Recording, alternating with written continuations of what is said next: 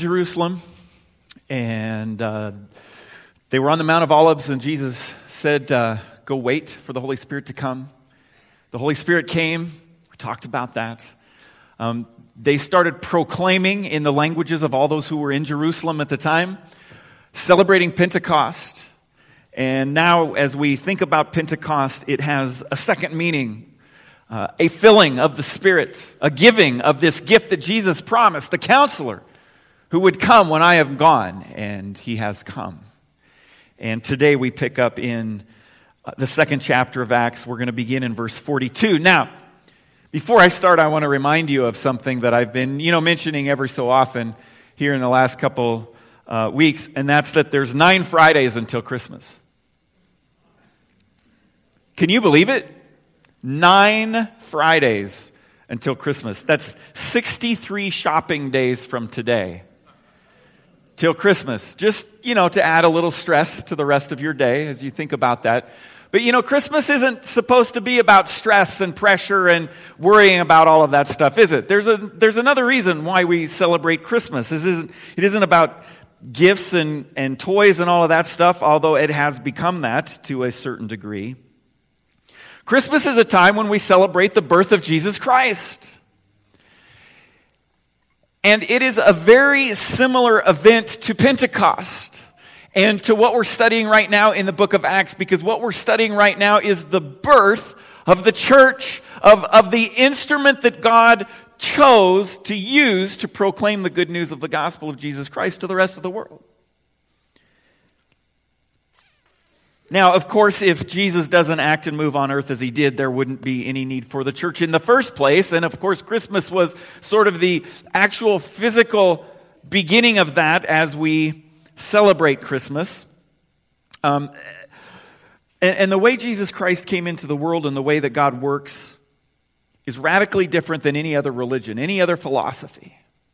You know, the, the song that we just sang, the The, the chorus, we, we talked about how we want to be empty, how, how we really want, how really the most important thing is Jesus, not so much the things and, and stuff that we have. That's the gist of that last song that we just sang. And how often is that not true for us? I mean, the words that we just sang, how often are those not really true for us? And it's a good reminder this morning, I think, to sing those words and to speak them and to think about them. I mean, God came, uh, Jesus came with amazing grace and mercy and, and eventually with incredible power. Though initially he came quietly and humbly, the way that he came and what he did transformed and changed the universe. That's why we meet here on a Sunday morning.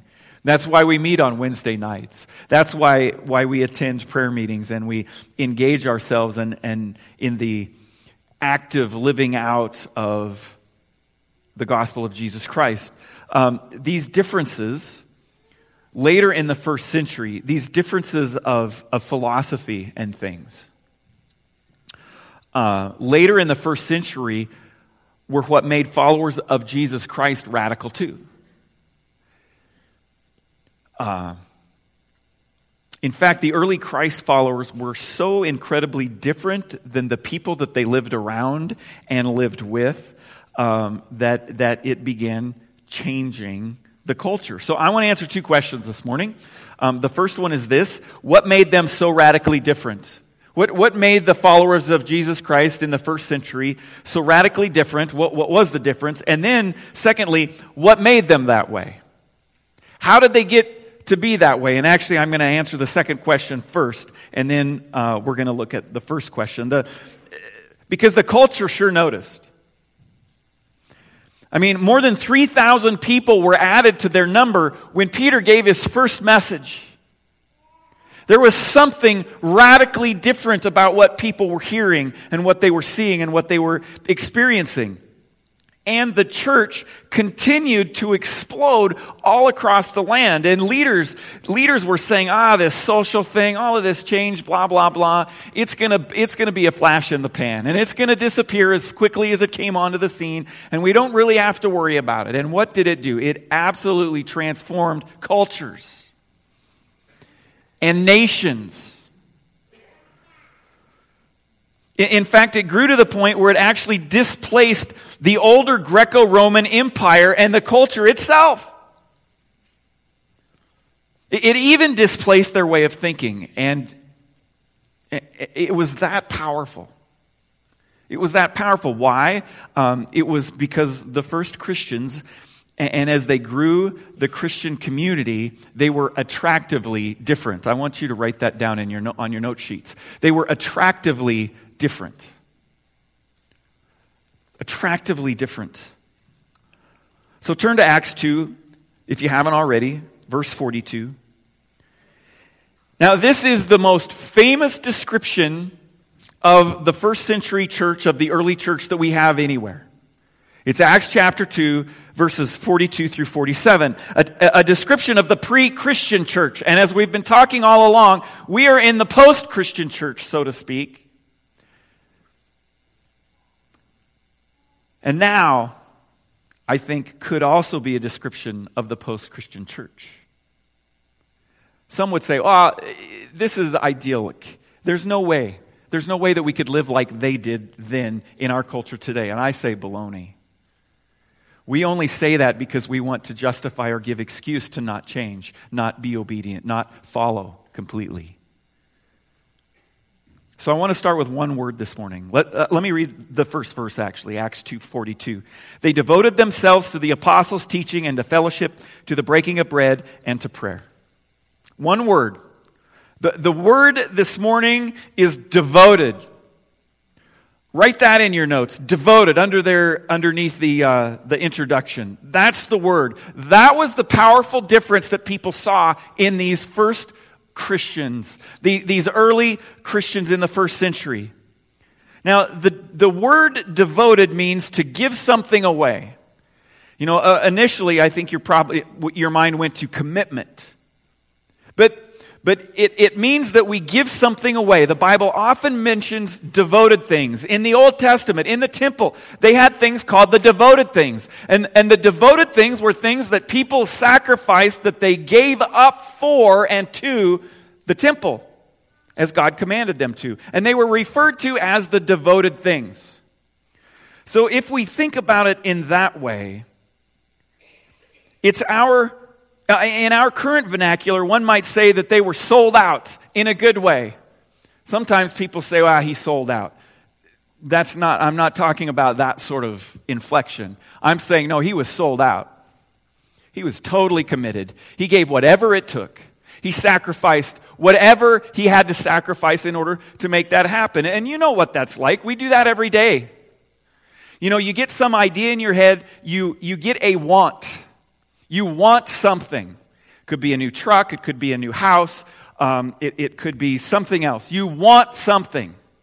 And what happens in your life? You begin to restructure everything that you think and you, you do and that you value around that one thing. It becomes a priority. You become devoted to get that, whatever it is. And you begin restru- you begin sacrificing things for it. And and that's exactly what we see here in this word, devoted. They devoted themselves. They gave themselves away. Now, Jesus did the same thing, didn't he? From the very beginning, Jesus was devoted to us in that he gave up lots of things for you and for me. Think about the first Christmas, the birth of Christ. What he had to give up, his place in heaven, his his his power, his his uh, everywhereness, and, and confine himself to the body of a human being. What a sacrifice. What a sacrifice for a goal that he had. He was devoted to reconciling, to, to reconciling mankind to God, because we had been separated from him. First, he gave away his place in heaven. He gave... He gave away for a time, I, I think, his power.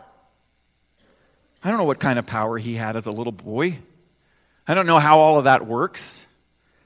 Um, when he took on our sin, he gave up his purity. He took on the sins of the world. He became sin on our behalf. Scripture says, what a sacrifice. What a commitment. What a devotion. to us. He devoted himself to and for us. And we, in turn, at the call of God on our lives, we devote ourselves to him.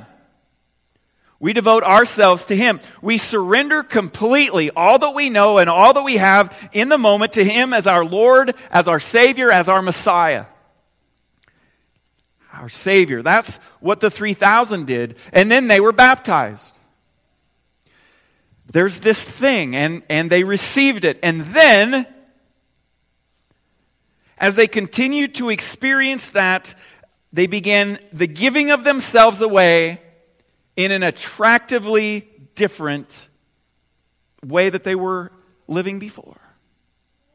It was a living and breathing manifestation of the power of the Holy Spirit in their lives. In fact, that's the only way it could happen. Our natural bent as a human being is toward selfishness. It's toward pride. It's toward arrogance. It's toward toward our, you know, it's it's the me monster. It's it's I want this and I want that. And and but but yet there's this power in and around us that's the Holy Spirit that that when we surrender to it moves us in the direction of being attractively different.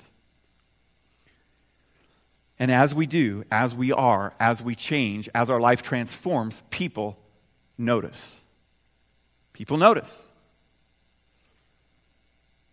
Now, White House Chief of Staff and former military General John Kelly made some comments to the press this week, and, and, and what he closed with struck me as it relates to what we're talking about here this morning, so I found it and I, I wanted to, to directly quote him.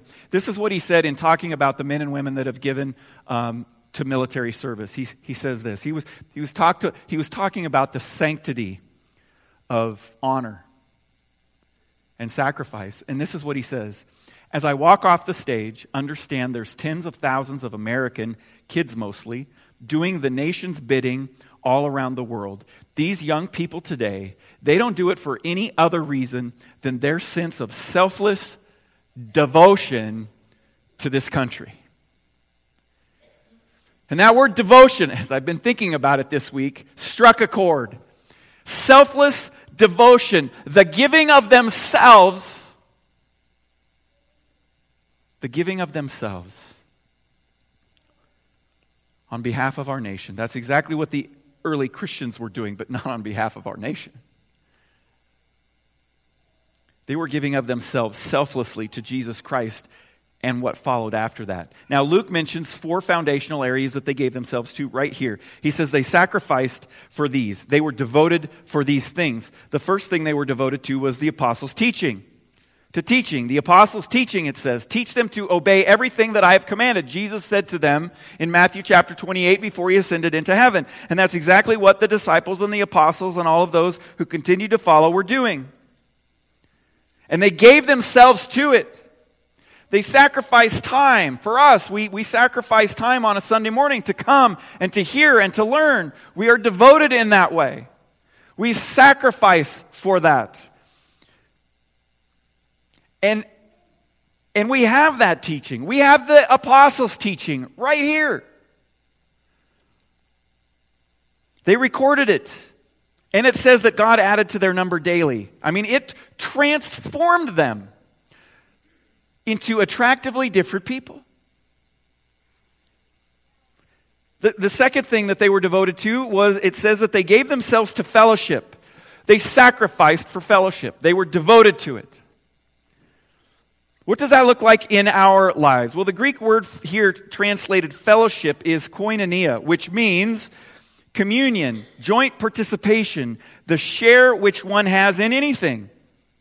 Togetherness. They gave themselves to be a part. I mean, in many ways, we do that by getting up on a Sunday morning and saying, I'm going to church, and we give up, again, time to be a part, to be together. In fellowship. Now, man, do we live busy lives? Don't we? I mean, stacked from morning to night. Fitting in whatever else we can. Somebody calls and says, hey, can we get together? And you look at your your your schedule and you go, ah, I got twelve thirty to like one or two thirty. Yeah, sure, we can get together. Um, or maybe if if we're not careful, we can be so busy ourselves. We can busy ourselves right out of people's lives. You know, we, we can come and go and come and go and come and go and come and go, and people can observe this, and they can begin to get the impression that, you know, well, you must be a really important person because you're coming and going and you're coming and going, and, and, and they don't want to infringe upon you because you, you just you just come and go. You come and go, you come and go, so they just sort of step back. They don't ask for anything. They don't engage in conversation because they don't want to interrupt your busy life. And as that busy person, we have just busied ourselves onto an island. Now, not a literal island, of course, but to aloneness.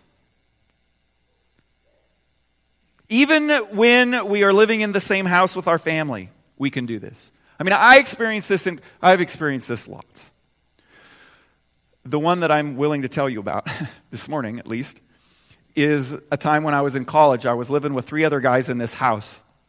I love to drive by this house in Laramie, because there's lots of fond memories of this house. Uh, we had a great time.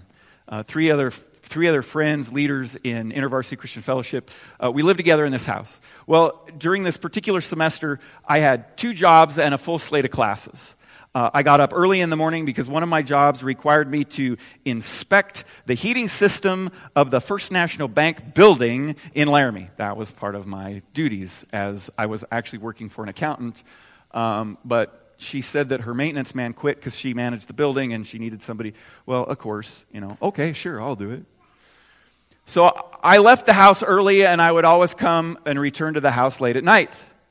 And uh, I did this for weeks, actually months. And then finally, one of my roommates, he says, hey, David, we need to have a con- we need to have a talk. Maybe you should sit down. Okay. So I sat down. And he said, you know, the other guys and I, we've been talking about this, and Um, well, you know, we when we signed up for this roommate business, you know, we didn't just want, you know, roommates, other people to share in the expenses of living. Uh, we wanted uh, we wanted to be a family. We wanted fellowship. We wanted communion with each other. You know, we, we want to eat. We, we want you to to eat meals with us like you used to, and different things. So this is what he said. He looked at me, and he said, "You have two options." Uh, this is almost word for word. You can quit one of your jobs, or you can move out. That's how important fellowship was to them, and that I be a part of the fellowship. And you know what I did? I quit one of my jobs. Because it was that important to me too. But how often do we get so involved in ourselves, in our busy lives, in our busy schedules, that we don't even realize We don't even acknowledge that we have become an island in and of ourselves. And it's not necessarily that we wouldn't be willing to sacrifice things. We're just, we can just be completely unaware and selfish. And, and you know, I, I had options. I could have punched him in the mouth. I could have moved out and said, fine, I'm going to live my life the way I want to. I don't have to submit to you and those other two guys. But the depth of a relationship that we had and the fellowship that we had, that was my decision. I'll quit a job. I'll quit a job. Because I was devoted to those guys. Do you have things that are in the way of your devotion to, to other people?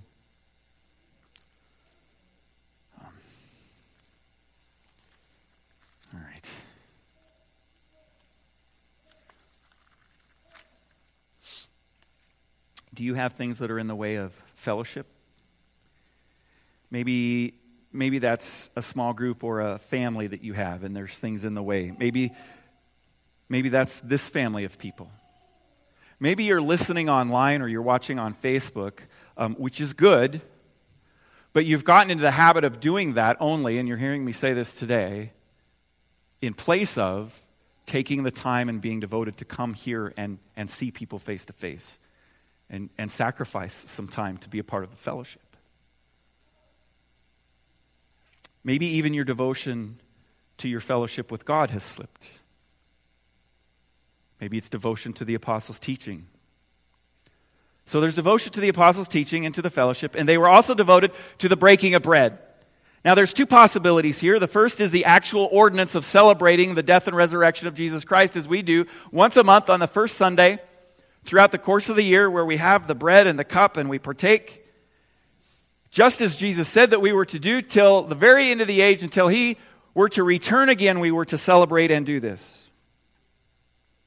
And then there's the other part of that breaking of bread, which is simply having meals together. This was huge in, in their culture. And and they would they would enjoy, I mean, you know what it's like to sit down over a meal and, and just, whether it's with, with family, an extended family, or, or with its others, you know, maybe it's around a campfire, you're in the mountains. I mean, remember those times and those moments and how how special they are, and and the conversations that you had, and, and sometimes you would you would you would delve into deeper and more intimate things and conversations because because of this common gathering together. Somebody might say, "Man, how's it going?" And you might say, "Oh, not so well," or "Wow, really great. I mean, this happened and then this happened." How often do we really get to that in, in everyday life? And, and many times it takes a meal to sit down to and just, let's talk. Or we decide after church we're going to run to McDonald's and have lunch, and then we go do our own thing, right? I mean,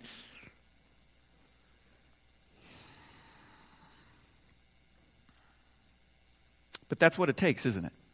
It takes sacrifice. It takes it takes devotion. It takes it takes time.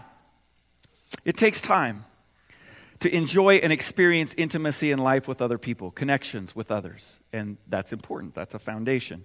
And and then it says uh, that they were devoted to prayer. I mean, we're commanded to pray. Jesus says that we're to cast all of our cares on him, and prayer is one of the ways in which we do that. We're also told that we do not receive because we don't ask.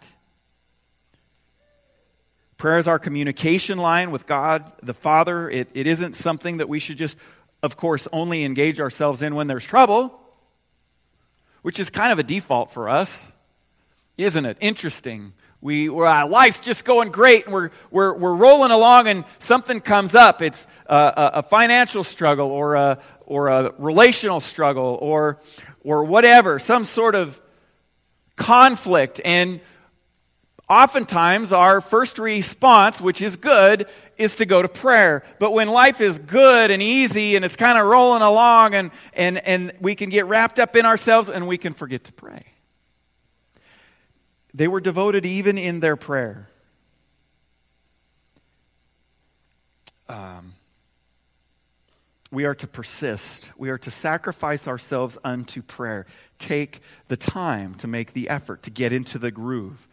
I mean, prayer has to be a part of our everyday life, or or or that connection is often lost.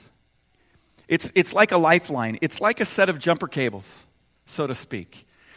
You know, it's a place and time when the power of the Holy Spirit is charged into us. It's a time when we open our hearts and our minds to the influence of the power of God, and, and we make ourselves available to hear what he wants to say to us. Maybe maybe his message to you, if you were to do this, would be just be still. Just be still. Maybe maybe his message is slow down. Forget, you know, being still. You need to slow down so that, that isn't even so that's even a possibility. Maybe his message is to get off your dime and move. Maybe it's quit one of your jobs, or surrender this or that, or part of your life to me. There, there, there is power in prayer, but we have to, there's this devotion to it. There's this willing to sacrifice for that to be a part of our life. It can and it must be a foundational part of our lives. In fact, these four areas, teaching and learning, fellowship, breaking of bread, and prayer, make a strong foundation for the Holy Spirit to work and transform in your heart and in your mind. And as this occurs, as you are transformed into thinking differently and acting differently and committing to different things, it becomes an attractive difference that people see. A difference that we can't simply muster on all on our own, I don't believe. A difference that is genuine and honest and real. I was having a conversation with somebody in the stands of a volleyball game a few days ago, and and uh, I had made the observation of someone being a little hypocritical in a couple things that they, they were saying. And I was sort of leaning on the side of, of criticism. Sort of caught myself in the middle of this conversation with this person. Because this person looks at me and was like, yeah, that's kind of hypocritical, isn't it? Decision to make. I could have said, yeah, that person's a real hypocrite. But actually what I did say was, you know, we're all hypocritical at some time in our life, aren't we? And she's like, oh, yeah. I mean, the whole conversation turns to sort of this honest, you know what, we're we're all in the same boat, really. It could have turned into a I'm better than you finger-pointing session, but it didn't. It sort of turned into a conversation about, you know, this is something we all struggle with, saying one thing and doing another sometimes. Um, that, that to me, um, it, it's the power of the Holy Spirit that's transforming my heart because, man, if there's ever, I mean, I want to be right. You know, I want to win conversations. I want to be better than other people. And there was an opportunity to sort of, and and I don't know this, per, I mean, this person is just somebody, you know, out there. And not somebody that I know really well or anything like that, or even really any of you know really well. And I could have just, you know, nonchalantly stomped on him. But I didn't. And and and that's only, that's not something that I could muster on my own.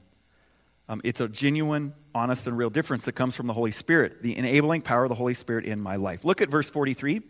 It says, everyone was filled with awe at the many wonders and signs performed by the apostles. You see, um, now we're going to move into the effects of, of, those, of that devotion. Here are the things that occur in your life and in mine when, when we're devoted to, to prayer and the fellowship and the breaking of bread and to the teaching. I mean, that's what he goes on to describe is, is what was happening in the church. Look, verse forty-three, everyone was filled with awe at the many wonders and signs performed by the apostles. Prayers were being answered. People were being healed. God was moving. He was providing. They were getting boldness and powerful words and messages. We see it constantly. Peter, Paul eventually, when, when, when his life is completely transformed. Stephen, in the face of death, proclaims boldly the truth about the Messiah. They were filled with amazement. And it says in, in verse forty-four, all the believers were together and had everything in common. Some would say this describes communism. Well, you know, this, this is obviously... No, I, I think what it describes is communalism. Not that we all live in a commune, mind you, but that we all are a part of a community. It says that they had everything in common. They lived in unity as a community. And, and this is actually something that I think we still see and we still experience in our neck of the woods ourselves. We do. Um, to, to hear uh, Jewel Aftal's wife talk about their experience in the last four or five days with what happened um, with Jewel, it's like I, we, we just can't we can't believe the outpouring that, that we have received from the community. And it, th- that stuff happens here still. And then, you know, I get I get I get notes and things from people who I've had just brief interactions with, and they go like, you know, we couldn't believe your generosity or your willingness to, to be open to this or whatever. We just never see this in our world today anymore. It's like, wow, really?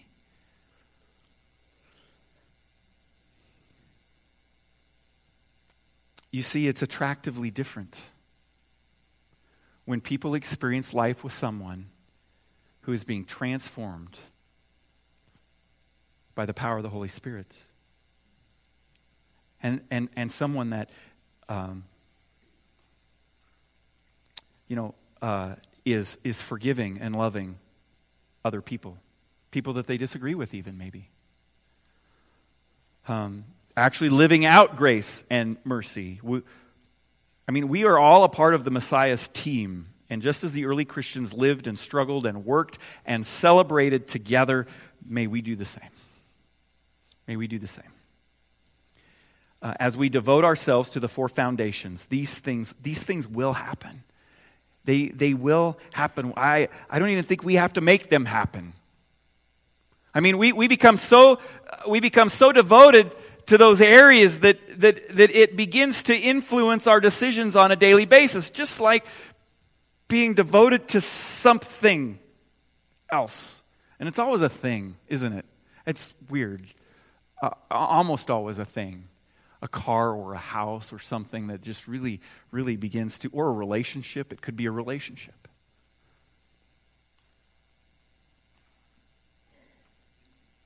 But I've experienced these things. Look at verse forty-five. They so, you were hoping I was going to skip this one, weren't you? They sold property and possessions to give to anyone who had need. They sacrificed personally for people that were in need. They noticed people that were in need, and they did what it took to help them. And there were times where that required of them to sell something that they owned to help someone else, not just secure the down payment for a brand new pickup or car for myself, but to help someone else. They took action. They sacrificed personally in order to make a difference. And I would ask this, in what ways is your family sacrificing to fill and fulfill the needs of people around you that you see on a daily basis that have need? Now, I, I recognize that there are a lot of needs in our world today. And we would all soon be overwhelmed if we tried to help every need that is before us, because you don't have to look at the, the T V or your Facebook page for very long to see that there are needs out there like crazy. But but. And and maybe we use that as an excuse, and we just say, well, I can't help everybody, so, well, I'm going to help nobody. No. No, who is somebody? Somebody that your family could actively, and I'm, and, and, and I'm, I want to include everyone, the, the kids too, the children too, younger, older, however old they are. Look, we want to involve you in how we want to live out um, our relationship with Jesus Christ, and we want to personally sacrifice for somebody that's in need. And your kids will see that. And it will change their hearts. And when we do, and now we're not we're not going to sacrifice so that, you know, we could be shown with a picture of a big check given to some organization on the front page of the Torrington Telegram either. Right? It I'm I'm I'm just challenging you this morning to ask that question. Is there ways in which our family is sacrificially helping people around us who we've noticed that have some sort of need? And if not, how could we? How could we? And maybe it will take selling a, a piece of property, or, I mean, that is, that is some serious sacrifice. And people are going to notice it. Even if you don't intend for people to notice, they're going to notice it. Verse forty-six, every day they continued to meet together in the temple courts. They broke bread in their homes and ate together with glad and sincere hearts, praising God and enjoying the favor of all the people. They met together regularly for fellowship and worship. And are we doing that? Are you doing that? They were not only devoted to God, they were devoted to one another. They enjoyed sacrificing time. And it wasn't fake. It was the real deal. With glad and sincere hearts, it says that they did this.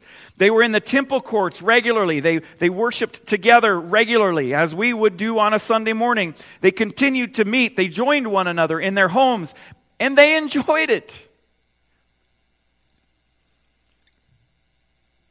All the wives are thinking, oh, well, no way we're going to do that on a regular basis, because all of that work falls on me. I know. I've had this conversation before. Well, husbands, we need to stand up and we need to help.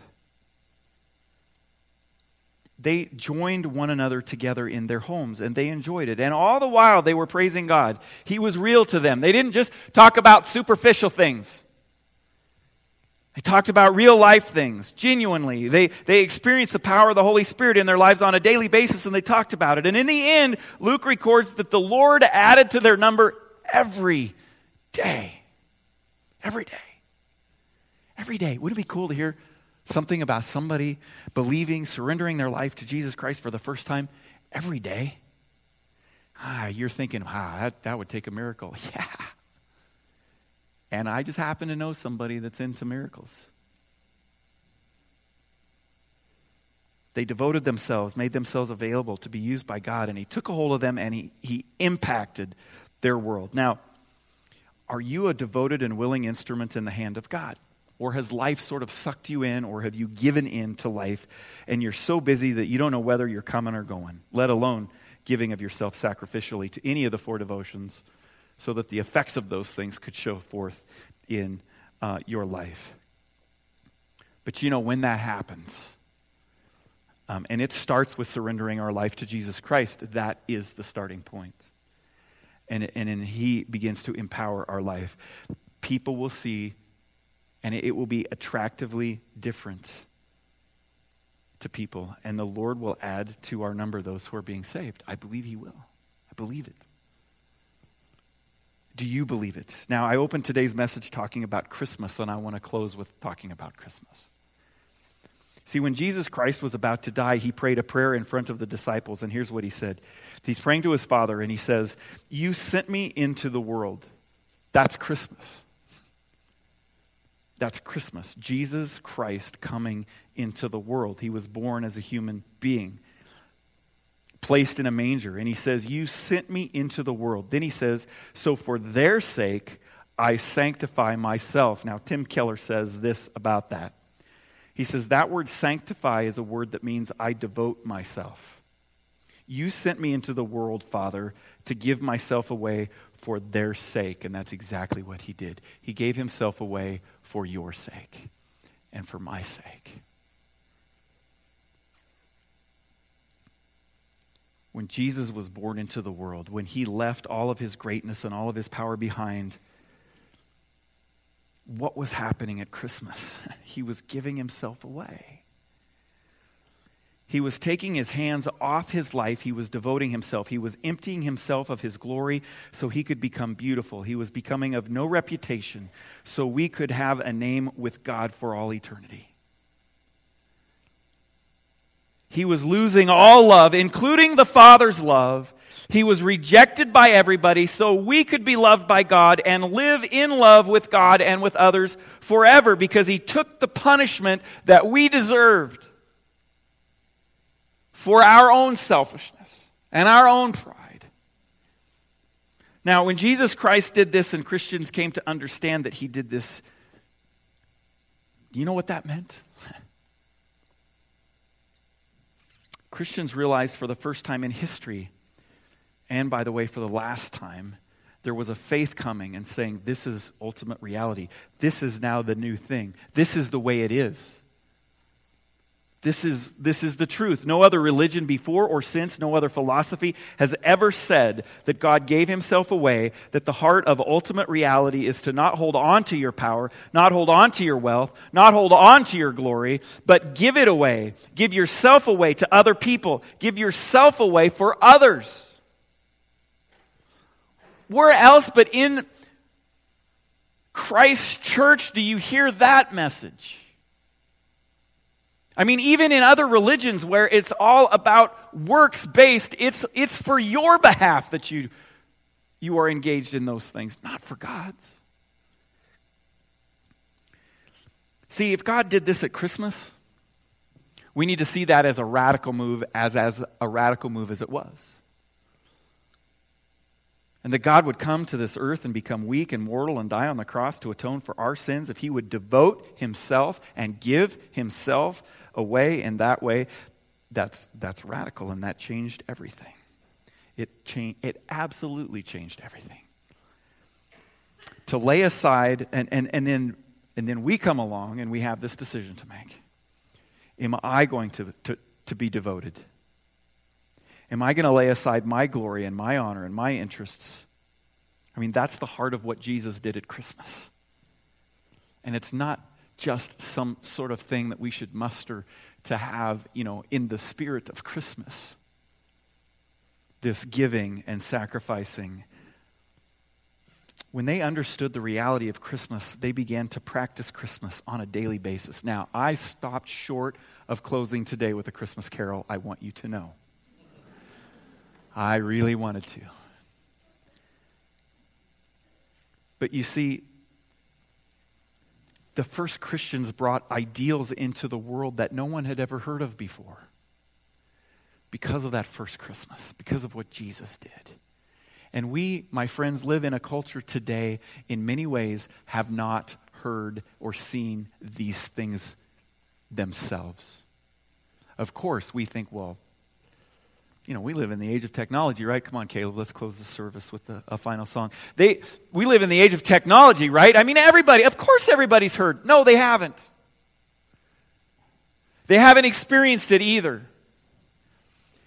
And we need to step out of the selfishness and and the way of living that our culture has sucked us into, and we need to say, you know what? It was possible for those in the first church. It's just as possible for us today. And maybe today you take that first step. Maybe today you make that first commitment of devotion and you say, I'm going to sacrifice. Pick one of the four. I mean, we can all review our lives, right, and go, well, I'm pretty weak in that one. We'll pick that one and say, okay, Lord, I want to submit to your Holy Spirit. Transform my life in this area. Let's take a step forward. Maybe it's one of the effects that you were um, you were moved in, in your heart and in your mind with. It's like, wow, man, I had an opportunity to do that the other day and I didn't do it. You know what? Seize the next one. Seize the next one. Let's live our lives attractively different in the same way that the first followers of Christ did. Let's close. Thank you, Brady, for joining us in this final song. Can we all stand? Let's all stand and let's uh, sing this last song, which is a celebration.